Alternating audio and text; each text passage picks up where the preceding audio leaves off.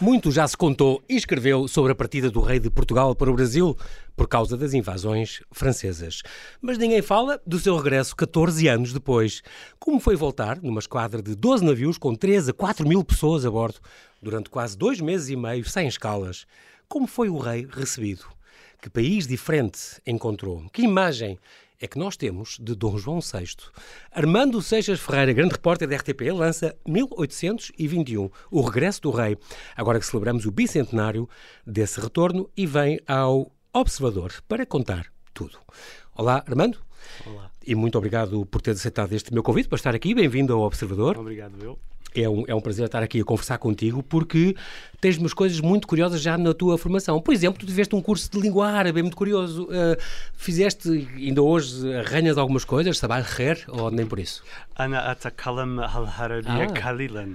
Ana mostra-me kalam árabe, que eu não falo mesmo. Acabei de dizer que falo um pouco de árabe. Olha, muito bem, tu aprendeste mesmo. E, e treinaste ou não, quando estiveste no Iraque? Uh, este interesse pela língua árabe uh, é posterior à, à minha passagem uh, pelo Iraque, precisamente por causa guerra. disso. Exatamente. Uh, uh, durante a guerra do Iraque, em dois mil e três, porque a comunicação é uh, essencial. essencial para conseguirmos contar a história, e eu depois, quando voltei, interessei-me muito pelo mundo árabe e inscrevi-me num curso uh, na Faculdade de Letras, uh, e tive a sorte de encontrar uma professora de árabe fantástica, a professora Nadia Bendhar, que me passou este gosto pela língua muito e que curioso. me ensinou a escrever, a ler e Incrível. a comunicar.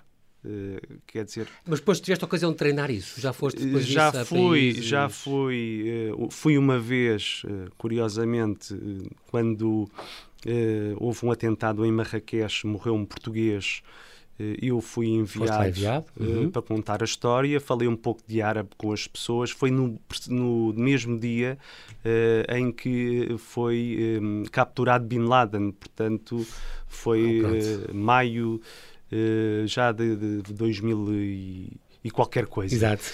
Uh, e, e sim, as pessoas um uh, reconheciam, praticaste. pratiquei e as pessoas gostam disso, os árabes claro que sim. gostam disso e, e tive mais acesso do que supostamente Exatamente. podia ter, a informação. Eu lembro, lembro uma vez em pleno Saara, ou na Argélia ou na Tunísia, de me dizer, eu perguntar-lhe, como é que você, um empregado num hotel, como é que vocês dizem bom dia, como é que dizem boa tarde, boa noite, muito obrigado, e assim eles disseram, que engraçado, estou aqui, estou aqui empregado há trinta anos, nunca nenhum turista me perguntou como é que se diz alguma coisa na minha língua. Pelo contrário, exigem que a gente fale alemão e inglês, e espanhol e francês. Eles gostam disso. E, e achou curioso, ao fim de alguém estar curioso. Eu gosto muito de línguas também, por isso. E a data era dois mil e onze, do Bin Laden. Lembraste agora, exatamente. Uh, estudaste também uma coisa que, eu, que, pronto, é uma das minhas bandeiras, eu, a história da arte. Estudaste também a história da arte na Universidade Nova, e o mercado da arte e colecionismo. Isto também tem a ver com algum gosto pessoal teu? Ou, eu gosto muito. Tu não aplicas muito isso em grandes reportagens. Estou a pensar naquela que fizeste de, eu, de, de salvaguarda do património, que aí até sim. recuperaram o Forte de Cascais do Estoril por causa disso.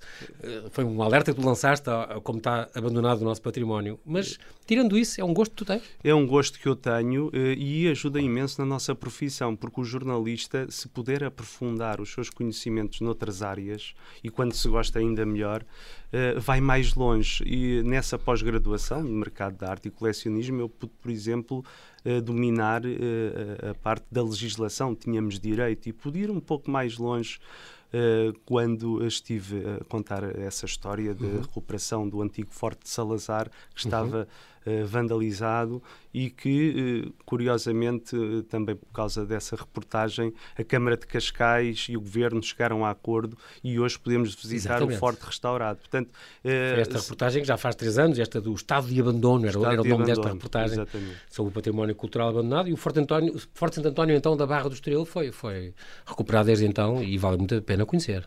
Vale, e essa história tem, tem algo muito curioso também por trás, porque eu tinha uh, ido fazer uma entrevista sobre a protegida de Salazar, uh, Maria José de Melo Rita, que tinha lançado um livro, e ela já não voltava uh, ao Forte uh, desde os tempos de Salazar. Sim, uh, tinha sim. passado ali a sua meninice. Uh, e eu também nunca tinha ido ao Forte. Ele morreu há cinquenta anos, pronto. E o Forte era quase que uma cápsula no tempo, porque parecia um, um hotel de charme, tinha as secretárias, tinha a sala onde Salazar tinha caído da cadeira. Uhum. E eu lembro-me de pedir ao repórter de imagem para fazer mais imagens uh, do que supostamente nós costumamos fazer para uma reportagem rápida de telejornal.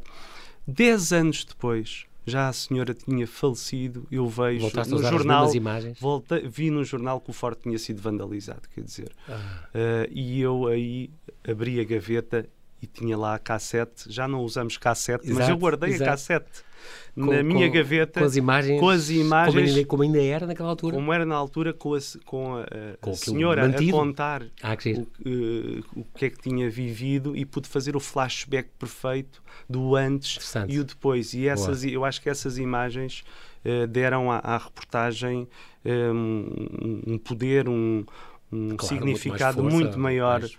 E, e que levou possivelmente ao então, restauro essa do decisão forte. De restaurar aquilo em boa hora, e mais coisas deviam ser feitas ne, uh, uh, nesse sentido.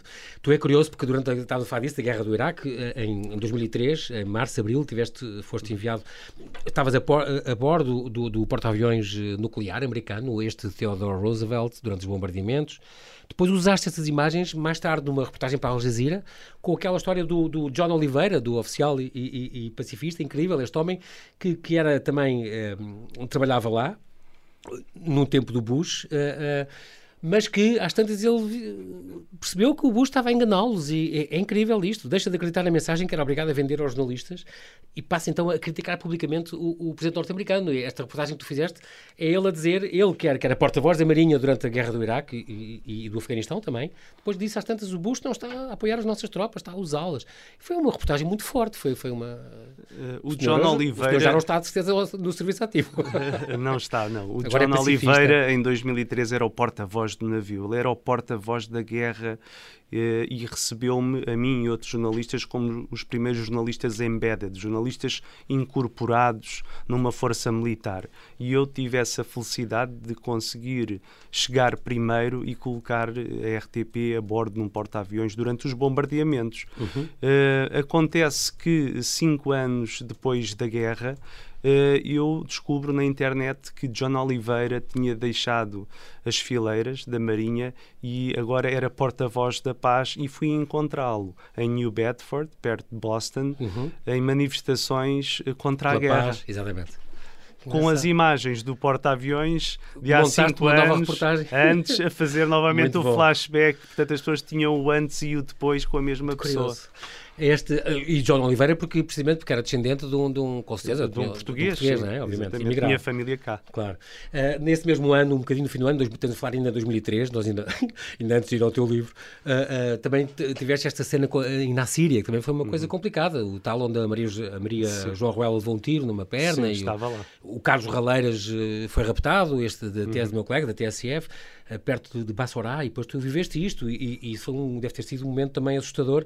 Uh, chegaste a avisar, tu dizes, eu avisei o pessoal da frente, nós acelerámos, uhum. uh, o Carlos Raleiras uh, fez inversão de marcha e depois, para tentar voltar para o Kuwait, depois foi apanhado, ou se vocês tinham ido sem segurança. Portanto, isto foi uma, uma altura uh, complicada uhum. uh, neste primeiro contingente português que, que, que acompanhou no sul do Iraque, isto também uhum. em, em plena guerra. E viveste, aí assustaste. Assustei-me bastante, acho que todos nos assustámos. Uh, nós estávamos ali para fazer o nosso trabalho. Uh, o presidente Bush tinha dito que a guerra tinha terminado, mas não tinha terminado, quer dizer, o Iraque ainda ficou mais perigoso. E nós, quando entramos com os jipes a partir da fronteira com o Kuwait, com todos os cuidados, porque até retirámos as uh, placas de matrícula, uh, aí... não havia nada a fazer, tivemos azar e fomos abordados por homens armados que nos queriam uh, assaltar. Claro. Uh, fugimos porque numa situação destas a única vantagem que alguém pode ter quando está uh, a ser uh, assaltado é fugir. Uh, o, e, e o nosso colega Carlos Raleiras, uh, Maria trás. João Ruela e o Rui Duó da S I C, uh, eles uh, não conseguiram, hesitaram, e os assaltantes cortaram-lhes o caminho e eles voltaram para trás. Nós seguimos em frente para pedir ajuda. Apoio. Uh, e uh, ficámos muito tristes quando soubemos o que é que tinha acontecido à nossa colega Maria João Ruela. O, Ainda não o sabe Carlos se estava desaparecido. O... Fizeram depois um pedido de resgate por ele. Não se sabe bem ainda hoje se pagou bem, ou não, mas o que é certo é que ele foi solto. O que é certo é que ele, felizmente, essa noite, trinta e seis horas depois, apareceu-nos no hotel. Eu dei-lhe um grande abraço. Uh, e, e perguntei-lhe: "Oh Carlos, ainda queres ficar cá?" E ele disse-me: "Claro que sim, mas, mas tu tens, tens um bebê." É que eu também tinha, a minha filha tinha nove meses. Sim. E passa-nos tudo pela cabeça. Claro. Sim, mas eu tenho que acabar de contar a história. É impressionante. E isso deu força a todos para continuarmos, claro, lá, porque nós... Com essa missão. Uh, queríamos contar a, a história. Eu acho que o importante aqui não é... Uh, uh, tentar ver o que é que foi feito bem ou menos bem. O que acho que é importante aqui é um grupo de jornalistas que foi de A para B para, para contar a história. Exatamente. Tentar fazer o seu trabalho. E, é muito, e muito bem nos saímos, porque meses depois eh, aconteceram eh, vários assaltos, vários jornalistas foram capturados, mortos, e nós vamos ter compaixão por esses uh, colegas de profissão, ou vamos achar que o uh, jornalista uh, que, que foi sacrificado fez mal a algo, ou aquela claro. jornalista que uh, muito experiente, muitas guerras, mas só porque foi buscar as botas ao resto do chão, naquele preciso momento houve um morteiro que rebentou e ela morre. Ou, ou um sniper, exatamente. O jornalista mais experiente em exatamente. teatros de Pode guerra. Claro, e eu claro. acho que devemos ter compaixão por estes colegas. Claro, é impressionante, e, e levar essa sua missão até, até ao, ao último momento. Engraçado, tu também assinaste várias reportagens que na Bósnia, no Kosovo, no Líbano, em Timor, na Indonésia, em Colômbia, na Colômbia, no martirizado Afeganistão, neste momento. Em Kosovo, por exemplo, ficou famosa aquela tua reportagem, aliás, premiada, da, das mulheres Mulheres à prova de bala, sobre a, a, a vida das, das paraquedistas portuguesas no, no, no Kosovo, aquelas onze mulheres que tu conheceste em, em, em Pristina. E depois, da Bósnia com o amor, o caso de outra reportagem curiosa, dezenas de militares portugueses que casaram com raparigas da Bósnia, da Bósnia e Herzegovina, como o sargento Fabrício Gonçalves. Histórias muito curiosas que fizeste. Aquela primeira reportagem, famosa também, quando aquele vulcão islandês cortou os voos do telemóvel. Fizeste reportagem com o telemóvel para o telejornal. Em dois mil e dez, quando ainda ninguém pensava nisso. Registraste no telemóvel esta, esta viagem desde Bruxelas e fizeste disso uma reportagem, foi muito, muito curioso. Porque, por João, deste... deixa-me só dizer-te, imagina ainda hoje tu ires num comboio, sacares do teu telemóvel, viraste para a passageira do lado: "Posso fazer-lhe uma entrevista?" Uh, em dois mil e dez uh, ninguém estava preparado, claro, para isto, mas eu, claro, que identifiquei-me com a carteira de jornalista e as pessoas Aderiam aderiram. Sim, boa. Muito curioso. Depois também, também andaste no, no, no Barracuda, foi nesse ano também, no, naquele, o, o, o único submarino da Marinha Portuguesa na altura, não sei se ainda é, e o mais velho ainda em, em ação, já tinha da altura quarenta e tal anos. Essa foi a última viagem desse navio, do Barracuda, em que tivemos uma ah, entrada d'água. Então. E ah, foi? aí foi um, foi um, mesmo um susto. Apanhaste outro susto. Um outro susto, Achaste sim. que ias ficar grande. na barra do Tejo? Uh, uh, tivemos a sorte de a guarnição Bola. estar treinada e um, ter a bordo o vice-almirante Gouveia e Melo. Ah, pronto. Que o deu, homem do momento também. Que deu a ordem e que nos salvou de naufragar. Então, olha, o, o submarino estava, estava condenado, quer dizer, mas ele rapidamente apercebeu-se que estava a passar e tirou-nos dali. Então esta terça-feira, quando tu o, o, o fores rever, já é um velho amigo. Já o conheço há vinte anos. Pois, isto para dizer que na, na terça-feira vai decorrer o lançamento deste livro, este O Regresso do Rei, que é o livro que traz aqui ao Observador o Armando Seixas Ferreira. O Regresso do Rei, então, que é lançado, como lhe estou a dizer, dia doze de outubro, às seis e meia da tarde, no Palácio da Ajuda. E, claro, vai ser apresentado pelo, pelo o homem de, de, da Marinha que se impõe neste momento. É às seis horas, às seis horas. Ah, é às dezoito horas, o vice-almirante uh, Gouveia e Melo. Muito bem, agora vamos, nessa segunda parte, falar então deste, deste teu livro. Um, Armando, é importante, esta, eu tenho que te fazer esta, esta pergunta a ver com romances históricos. Tu, tu percebeste que podias usar as técnicas de investigação para contar uma história uh, uhum. antiga. E, e, mas, portanto, com ficção também pode-se relatar a verdade histórica, uhum. só que neste caso não é bem ficção, no teu caso, porque tu estudaste a fundo. Este livro uh, não é um romance, não é ficção, uh, é factual. É uma investigação histórica de um jornalista uh, que vai estudar documentos do século dezenove. Um, e realmente uh, essa possibilidade de poder mexer nos exatos documentos uh, que foram utilizados pelos intervenientes na história uh, deu-me um gozo enorme. Uh, tive uh, a sorte de encontrar os tais diários de bordo de dois dos navios que fizeram a viagem uh, e quando comecei a ler aquelas páginas de, uh, fiz descobertas. Uh, percebi-me que ainda ninguém tinha feito este trabalho com minúcia, de contar o que é que se passou uh, na viagem de regresso, porque muito nós sabemos na ida Uma para partida, o Brasil, exatamente. Em que as naus estavam mal apetrechadas, o, o embarque foi feito à pressa, havia... Houve muita coisa que ficou em terra, a, a Biblioteca do Rei, por exemplo, até há um romance sobre isso. Ficou em terra, havia gente a mais nos navios, mas sobre a volta, o regresso, o regresso não, pouco não se fala, nada, e eu acho que era pena... que eh, nos duzentos anos eh, desta viagem pois, eh, que alguém isso, não é? Contasse a história. Exatamente, é, é muito curioso porque passam então esses duzentos anos so, so, sobre esse regresso. Encontraste, fizeste uma pesquisa aturadíssima uh, na Torre do Tombo, estas cartas, que já vamos falar delas, no Arquivo Histórico da Marinha, com estes diários, uh, diários náuticos do, do, destes briques, deste brique concretamente do, do este Reino Unido e, este, e esta corveta, este voador, que nunca tinham sido pesquisados detalhadamente, digamos assim. Há umas aguarelas também que te inspiraram bastante, estas do, do Franz Josef Führer, Frubeck, assim que se diz, não sei Frubeck. se é. Frubeck. Um, tudo isto te inspirou e, e, no fundo, ao ler estes documentos antigos, também não tiveste que fazer um bocadinho de tradução deste português de oitocentos uhum. uh, para a linguagem de hoje? É, completamente. É um português do século dezenove, mas que uh, eu... Uh, Uh, depois de ler a mesma palavra várias vezes, eu conseguia perceber uh, exatamente o que é que lá estava escrito, mas esse também foi o desafio, foi a dificuldade. Mas quando se dá, então a descoberta é fantástica. Eureka! E quando se percebe que os navios Ele estavam... Exatamente. Estavam a tocar a postos de combate, porque aparecia um, um navio uh, suspeito no horizonte. De pirataria?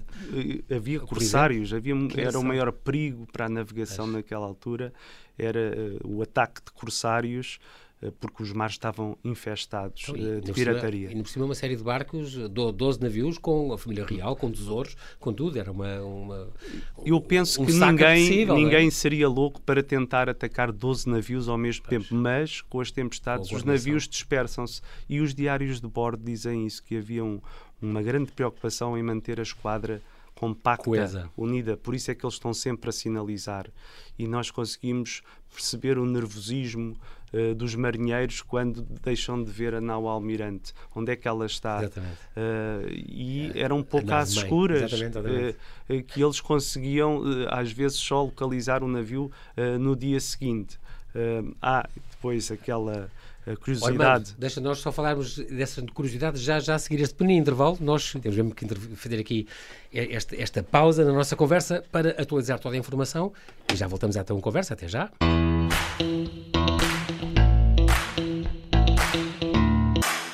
E estamos a conversar com Armando Seixas Ferreira, grande repórter da R T P, que lança mil oitocentos e vinte e um O Regresso do Rei. Agora que celebramos o bicentenário do retorno da corte ao país, catorze anos depois da ida para o Brasil, por causa das invasões francesas. Esqueci-me de dizer que é um pormenor... Qual é a sensação de ter estudado numa escola primária que hoje tem o nome do teu avô? É um orgulho enorme. No Barreiro, é preciso dizer isso, atenção, estamos a falar de, atualmente é a escola professor José Joaquim Rita Seixas, o teu avô, e isso é, deve ser um, um, com certeza uma honra e um, e um prazer muito grande. É, uma honra, um orgulho enorme, uma escola que já tem uh, quase um século uh, e que o meu avô, algarvio, uh, decidiu abrir no Barreiro quando... Uh, A educação ainda era uma miragem, havia poucas escolas. E, e realmente ele e a minha avó, uh, Lucinda, uh, eram professores e abriram o externato barreirense e a escola ainda existe. Foi recuperada aí bem pela Câmara aqui há uns anos. Uhum. E o meu filho uh, andou nessa escola uh, agora até passar ao quinto ano. Portanto, é, é fantástico olhar para aquela escola e lembrar-me do meu avô. Deve ser uma, uma grande honra também. Estamos então agora a falar deste teu O Regresso do Rei. Foi o regresso do avô e agora voltamos aqui ao Regresso uh, do Rei, que, que, que é o livro que nos traz aqui, afinal. É muito curioso, é uma, uma, esta edição está ilustrada, está muito bem feita, é uma edição planeta, tenho que dizer isto.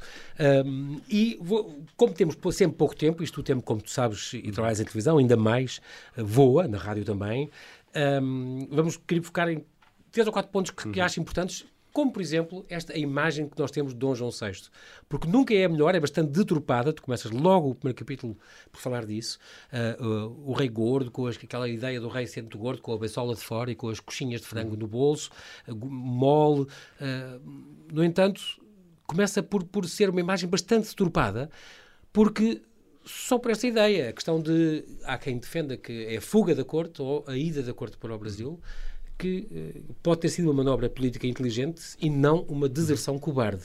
As pessoas ainda se batem muito sobre isto. Com que é que tu ficaste depois de investigar a fundo este rei? Eu acho que ainda não foi feita justiça ao papel decisivo que Dom João sexto teve na história, nomeadamente na salvaguarda da independência nacional, na restauração da paz geral da Europa, porque é a partir do Brasil que Dom João sexto consegue organizar uma defesa heroica com a Inglaterra. Exatamente. E expulsar os exércitos invasores. Ele declara guerra à França. Com, declara, a, declara guerra à França, invade a Guiana, invade a Guiana em represália, porque Portugal estava ocupado pelos franceses, e a Guiana, que era um território um pouco menos uh, em área do que Portugal, é, é ocupado e incorporado uh, no Brasil.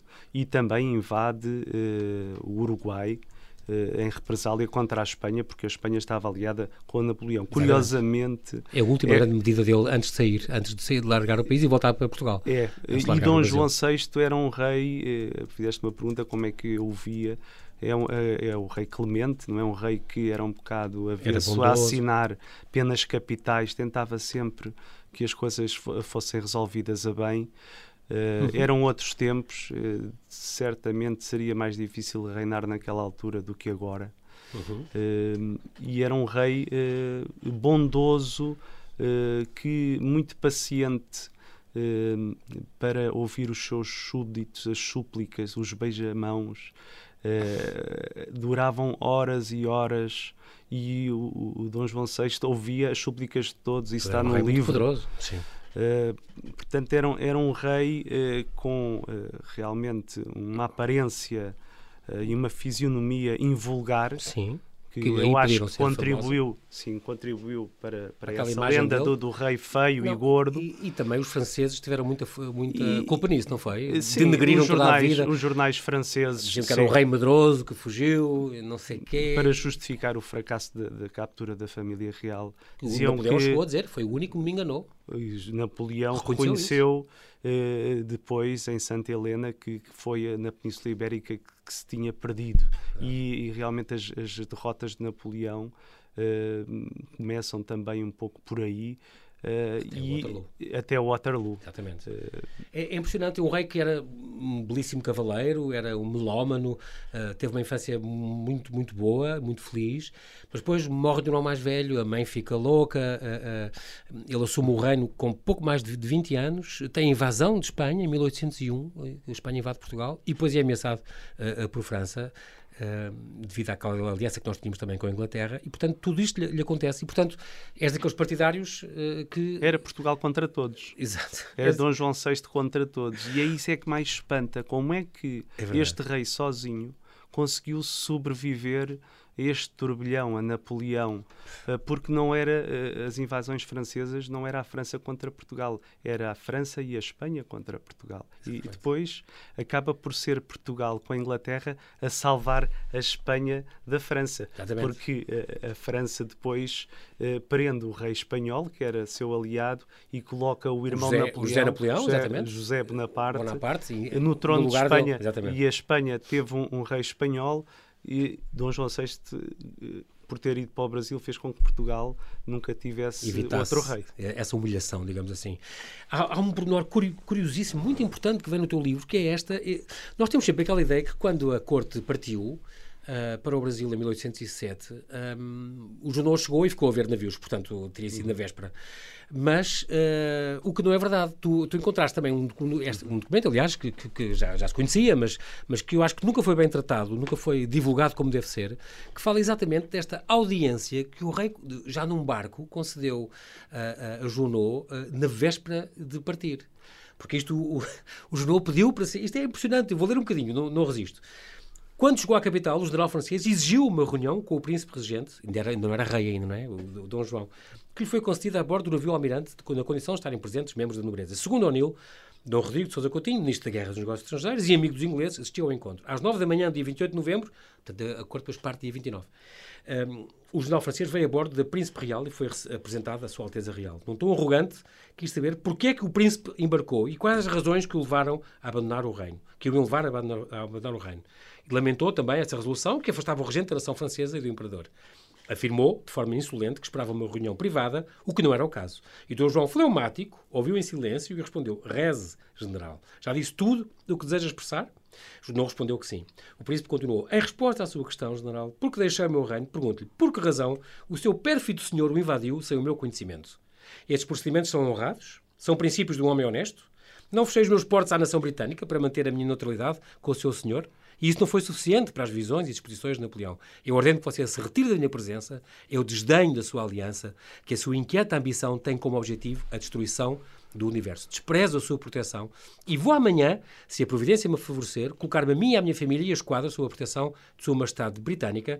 E pronto, depois ele retire-se da minha presença, não volte a aparecer-me à frente e depois uh, ameaçou uh, afundar Junot se este tentasse aproximar-se do seu navio. É, é impressionante este encontro, que é muito pouco divulgado, Armando. Eu eh, fui verificar e o historiador brasileiro Oliveira Lima fala uhum. eh, nesse episódio, mas não acaba por não transcrever a conversa. Eu achei que devia eh, transcrever essa conversa porque também nunca a tinha lido em, em mais lado nenhum, a não ser nesse livro eh, deste Conde O'Neill, que tinha sido eh, também ele eh, um eh, marine Uh, britânico que uhum. estava em Portugal uh, naquela altura na esquadra de, do almirante Sidney Smith, que escoltou a corte portuguesa para o Brasil, e eu achei que, que seria delicioso colocar esse diálogo uh, porque uma vez Incrível. que este livro de, do, do, do, do Conde O'Neill Uh, era citado várias vezes uh,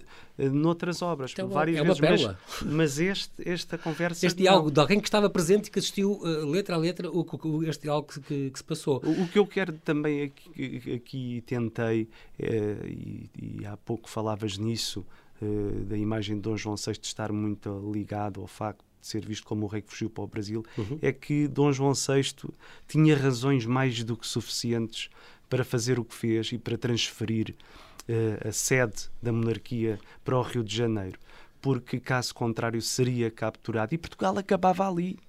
Uh, e eu também conto isso no livro, uh, que foi no dia onze de setembro de dois mil e um. O que é que fizeram ao presidente Bush quando o Pentágono é atacado e as Torres Gêmeas são atacadas? Uhum. É colocado imediatamente em segurança no Air Force One, uh, no ar, e desaparece Airborne, no ar. Sim.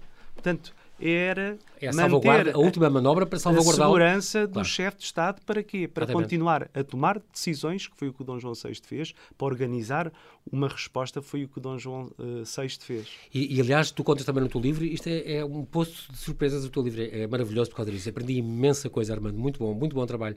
Uh, por exemplo, que eles chegaram, contavam a vir, chegaram a equacionar, se Lisboa não for um bom cenário para o rei voltar, se calhar ele exilar-se em Inglaterra ou assim, e ir para, que era uma nação aliada, não é? Ele poder ir para, para outro. Portanto, tudo isto era decidido durante, durante isso, esta viagem. Isso durante a viagem e, e também era algo que eu não tinha uh, a noção de como é que as coisas estavam a bordo, porque um, se Dom João sexto sai do Brasil em direção a Portugal, é preciso ver que estávamos com ministros e conselheiros do rei que tinham algum pavor pelos liberais e pelas cortes que mandavam naquela altura. Uh, tinham medo que as cortes, os deputados portugueses, pregassem alguma partida ao rei de Portugal. Uh, daí colocarem essa hipótese. Portanto, o rei também do, estava rei, do rei do rei se exilar, exilar uh, num país amigo se algo corresse mal. Mas, aí, rei... mas também havia conselheiros que diziam que não, porque ele tinha o amor do seu povo. E é isso também que nós podemos uh, também perceber uh, no livro. Uh, que é, se Dom João sexto estava tão mal visto por ter saído de Portugal durante treze anos, uh, de que maneira é que ele seria recebido em Lisboa uh, pois, no dia três, que depois foi dia quatro? As pessoas iriam perdoar, exatamente. Até é, porque ele chegou e só desembarcou no dia a seguir, não é? Portanto, por causa das cortes. Dom João sexto foi recebido uh, como se fosse Dom Sebastião. Foi muito bem recebido pelo povo. É, é engraçado porque o, o Dom João sexto... Um, teve para mandar o filho, uh, o Dom Pedro, uh, mas depois houve tumultos aqui, tumultos acolá, e também no Rio, e, e ele decidiu vir ele. Mas, quando ele partiu, há uma carta maravilhosa que tu consultaste na Torre do Tombo, a carta, uh, que é a carta do, do, do Dom João para, para o filho, Dom João sexto para o filho, o herdeiro, Dom Pedro, sobre como devem ser governadas todas as províncias do Brasil. Isto é muito bonito, porque ele também tem noção, este país que ele amou profundamente, ele, ele foi muito feliz no Brasil, uhum. um, e, no fundo, sabe ao vir que ele uhum. protelou o regresso o máximo que pôde, porque sabia que isso podia significar a separação dos dois, uhum. dos dois Estados, como aconteceu no ano seguinte. Este livro é também sobre essa independência, uh, os contornos da independência Exatamente. do Brasil, e Dom João sexto uh, não deixava para trás os assuntos do Brasil para pôr à frente os de Portugal. Ele uh, tinha este sonho do Reino Unido, de Portugal, Brasil e Algarve. Foi assim que Portugal se chamou entre mil oitocentos e quinze Sim. até à declaração da independência uh, por parte de Dom Pedro em mil oitocentos e vinte e dois. Uh, Dom Pedro, e é interessante analisar o caráter do príncipe,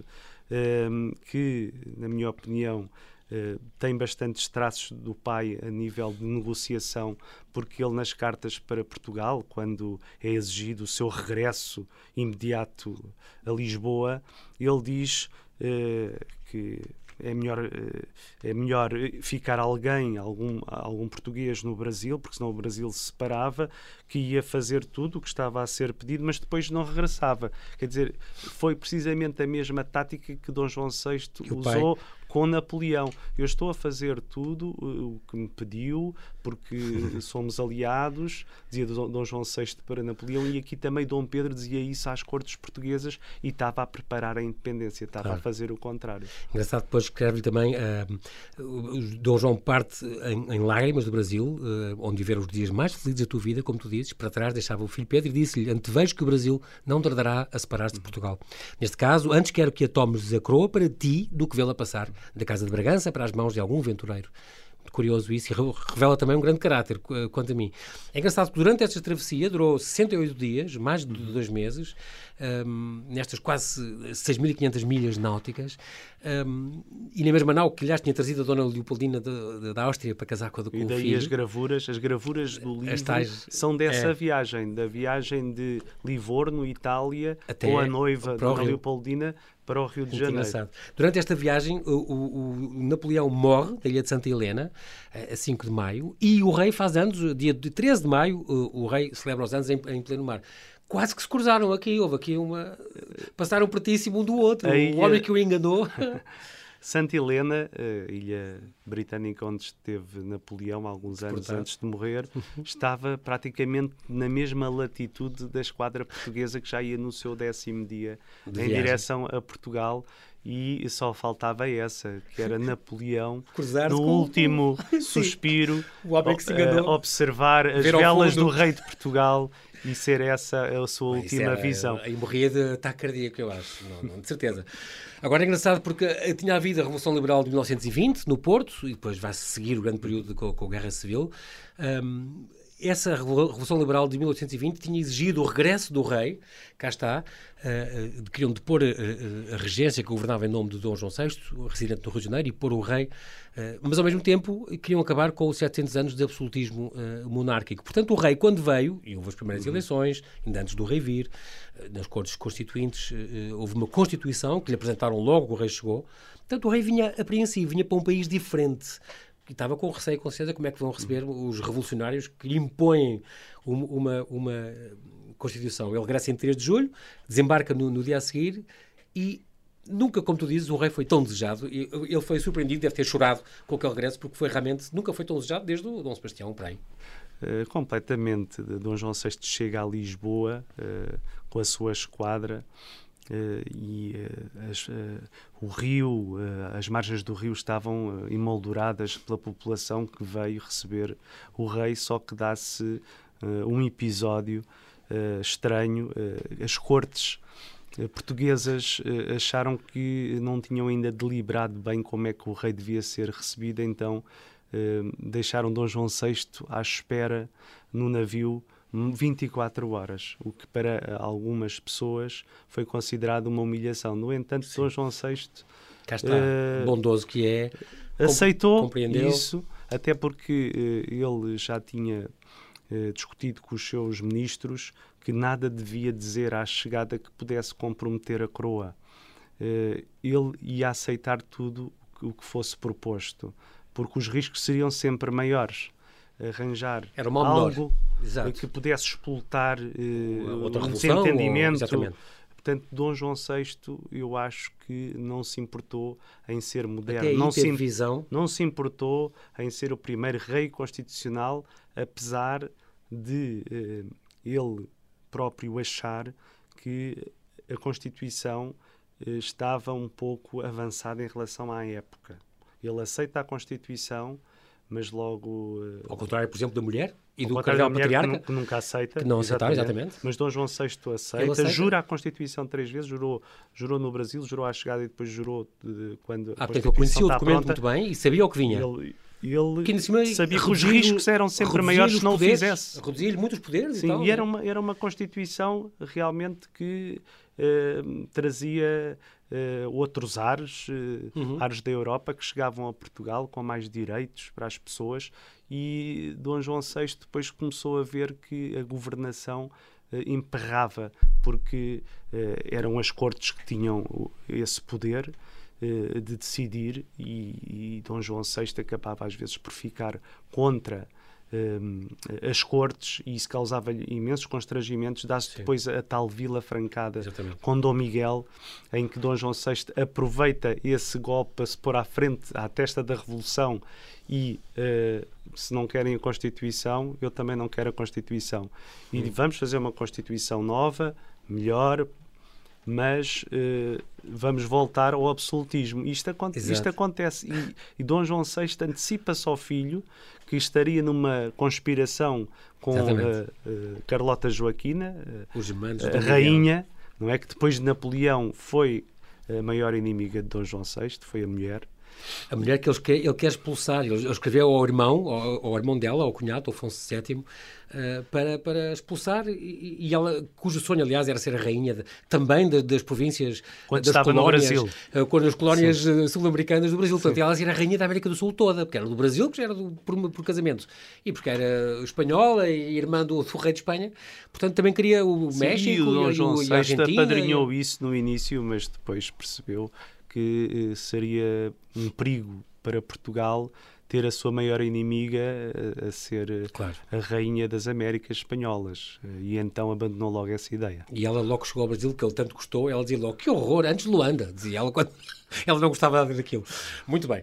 Então, tu és apaixonado agora em dez segundos, porque já estás a passar o nosso tempo, hum. Armando, tu és um apaixonado por este período joanino. A minha pergunta é, tens, diz-me que tens, uh, não é uma pergunta, tens... Espero que tenhas outra ideia para outro romance nesta, nesta altura, Armando, ou para ti está esgotado o período joanino, vamos para outro rei?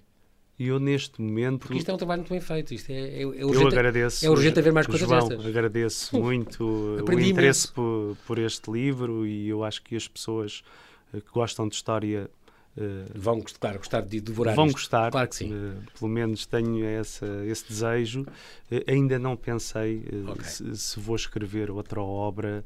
Gosto muito deste género, gosto muito de investigar. Acho que nós jornalistas podemos usar as ferramentas Exatamente. da investigação ao serviço da história, também ao serviço da história da arte. Também gosto de fazer isso.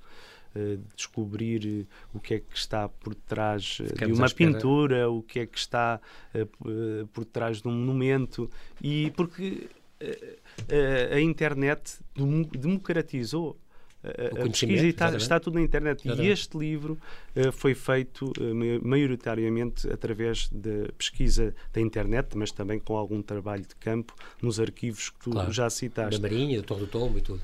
Isto é, é, é extraordinário e, e, e Armando, eu fico muito à espera que tu voltes para falar connosco com a tua próxima obra. Uh, infelizmente nós já, já, já passámos o nosso tempo, não temos tempo para mais, mas Armando Seixas Ferreira, muito obrigado pela tua disponibilidade em vir aqui ao Observador. Só te digo que oxalá continuas a dar-nos estas boas histórias nas tuas duas vertentes, quer nas, nas grandes reportagens, no realismo mais duro, mais cru, na televisão, e as histórias também que estão para contar da nossa história uh, maior, neste, nestes teus livros, que, como agora, como este, que vai ser lançado então dia doze. Muito obrigado, Armando, e até breve. Muito obrigado, João.